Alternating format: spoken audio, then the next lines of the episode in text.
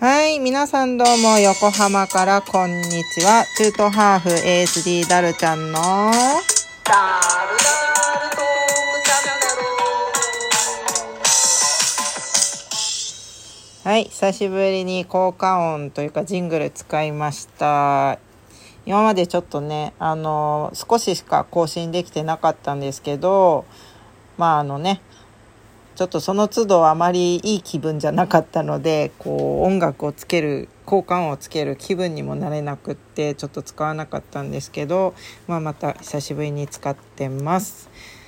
はい、えーこのラジオを聞いていただいている方は、ぜひリアクションボタンをポチポチ押しながらお聞きください。えーっと、そうですね。まあ、夏休みが始まりました。はい。オリンピック、正直、あの、全然私フォローできてなくて、あの、いつ始まるのか、どう始まるのか さえ全く把握できてないんですけど、まあとにかく多分それに合わせて学校もあのね夏休みをこう始め始めたのかなと思います。えちょっとねあのまあ子供たち家にいますしそう今日は水曜日なのでいるんですけどであの私もねちょっといろいろ作業しなきゃいけないことがありましてでまあちょっと動き回りながら、えー扇風機の音やらごくごく水を飲む音とか聞こえるかと思われるんですけどまあ短い時間なのでどうぞお付き合いくださいませ。えー、と実はねあの本当たわいもない話なんですけど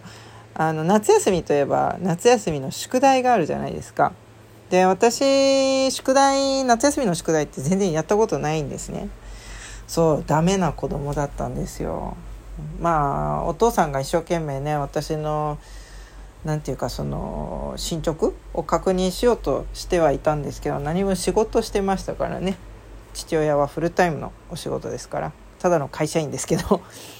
で全然ねあのお父さんフォローできたできてなかったがためにあの私も全然ねちゃんとできてなかったんですけど、まあ、本来だったらちゃんと自分でやんないといけないんでしょうけどまああのお父さんもね残念ながら父親としてまあ、親としての責任を果たせなかったがゆえに私はちゃんと夏休みの宿題をやったことがないんですね。であのまあ宿題あるだろうなと思ったんですけどまさかのですよ個別支援級に通っているまあね療育手帳を持ってるうちの息子がですね 夏休みの宿題ないよとか言ってたんですよ。で、あ、ないんだ、へーって思って、結構くっきりはっきりね、そうやって言うもんだから、あ、じゃあ、なんか今のね、小学校1年生だから出ないのかな、そういうもんなのかな、とか思って、もう信じ込んでしまったんですけど、まあ学校から持って帰ってきたものをね、こう整理してたら、うん？って思う なんかめっちゃファイルいっぱい出てくるのね。紙の束とか出てきて、表紙に思いっきり夏休みの宿題って書いてあるんですよ。なんだよ、宿題あるじゃんとか思って、ちょっとあんた何嘘ついてんのって言ったら、あれとか言うんですよ。もうまさかこんなね、やりとりをするようになるとはね、思いもしませんでしたよ、本当に。まさかね、自閉症発達障害自閉症のねしかも知的障害のある息子にこんなんかこんな風に騙されるとは思いもしませんでしたよ。えー、まあまあそんなこんなでそれでもね学校がなくても、えーデイサービスは普通に20月23日分は通うのでまああの通常通りただ学校行かないで朝からデイサービスに行くっていうことに変わりはなくかつ、えー次男もね保育園なので私たちも仕事してますしでかつあの私自身もあの手帳を持ってる人なので、えー保育園に、まあ、フルタイムで預けることができるのでまあそうですね。あまり日常と変わらないかなって感じです。ただ毎日毎日ねあの学校行くその朝の支度っていうのがねあのデイサービスに行くのと比べてちょっと面倒くさいのでまあ、それがないだけでもかなり負担が少ないかな楽かなって、まあ、ちょっとあのウキウキ気分ではあります。まあ、声のトーンでこう気づいた方はいるかもしれないんですけど。まあなんかね、あの、昨日旦那さんともねちょっと話してたんですけどあの今度主治医に会う時にも話そうと思ってるのがなんか私ここ2年まああの2018年の10月ぐらいからかな。えっ、と双極性障害に、まあ、なってしまってでもうその時ぐらいからもう自分が何者か分からなくなってしまってでもうなんか自分に一切自信もなくしてしまってなんか今まで自信持って発言できたことも全くできなくなっちゃった。かつまあ何て言うんですかねあのすごいねやたら過去のことを考えるようになったんですよね。あのいろいろ嫌なことを引き出しにしまっておいた嫌な思い出とかがねこうどんどんどんどん自分たちが勝手に引き出しから出てきて私を襲ってたわけですよ。で、まあ、それにすごい苛まされてたんですけどなんか最近気づいたのがあのあまり考えなくなったんですよね。うん、なんかすごい吹っ切れた感じがしてなんか前みちょっと前までその昔のことを思い出してはぐじぐじ考えてた自分っていうのがなんかあまりなくてあなんか私ちょっと元気かもって思ったんですよ。でまあそもそもその双極性障害診断出た時に、まあ、主治医から言われたのが、まあ、この治療には最低3年はかかるって言われたんです。で3年まあ時間が経てばねあの徐々にまあ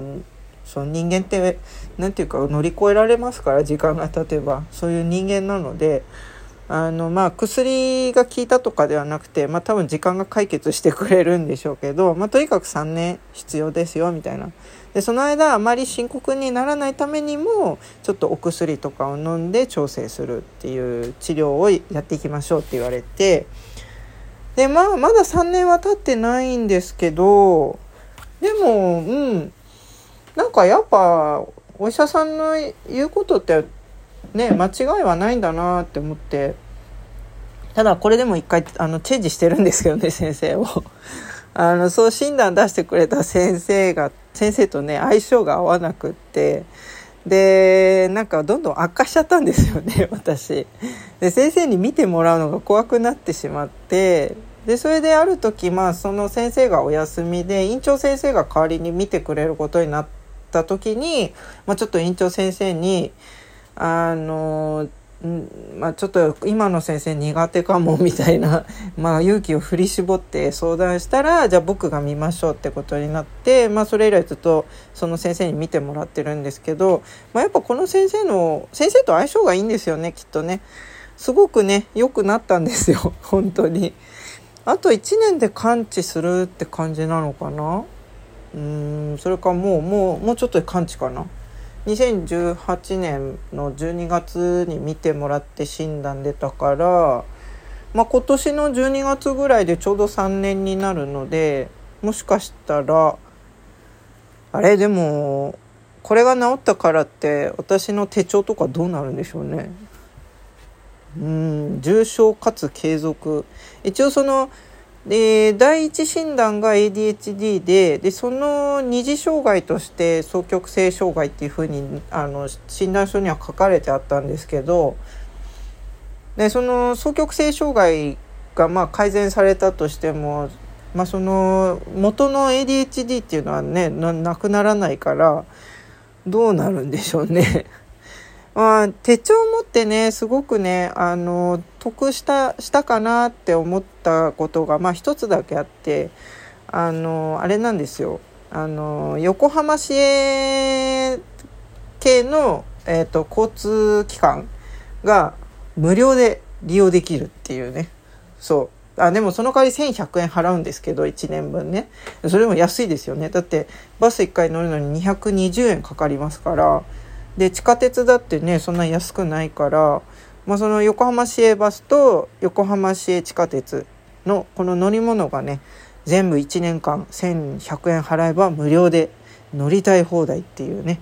まあそれがすごいありがたいなって思いましたね。うん。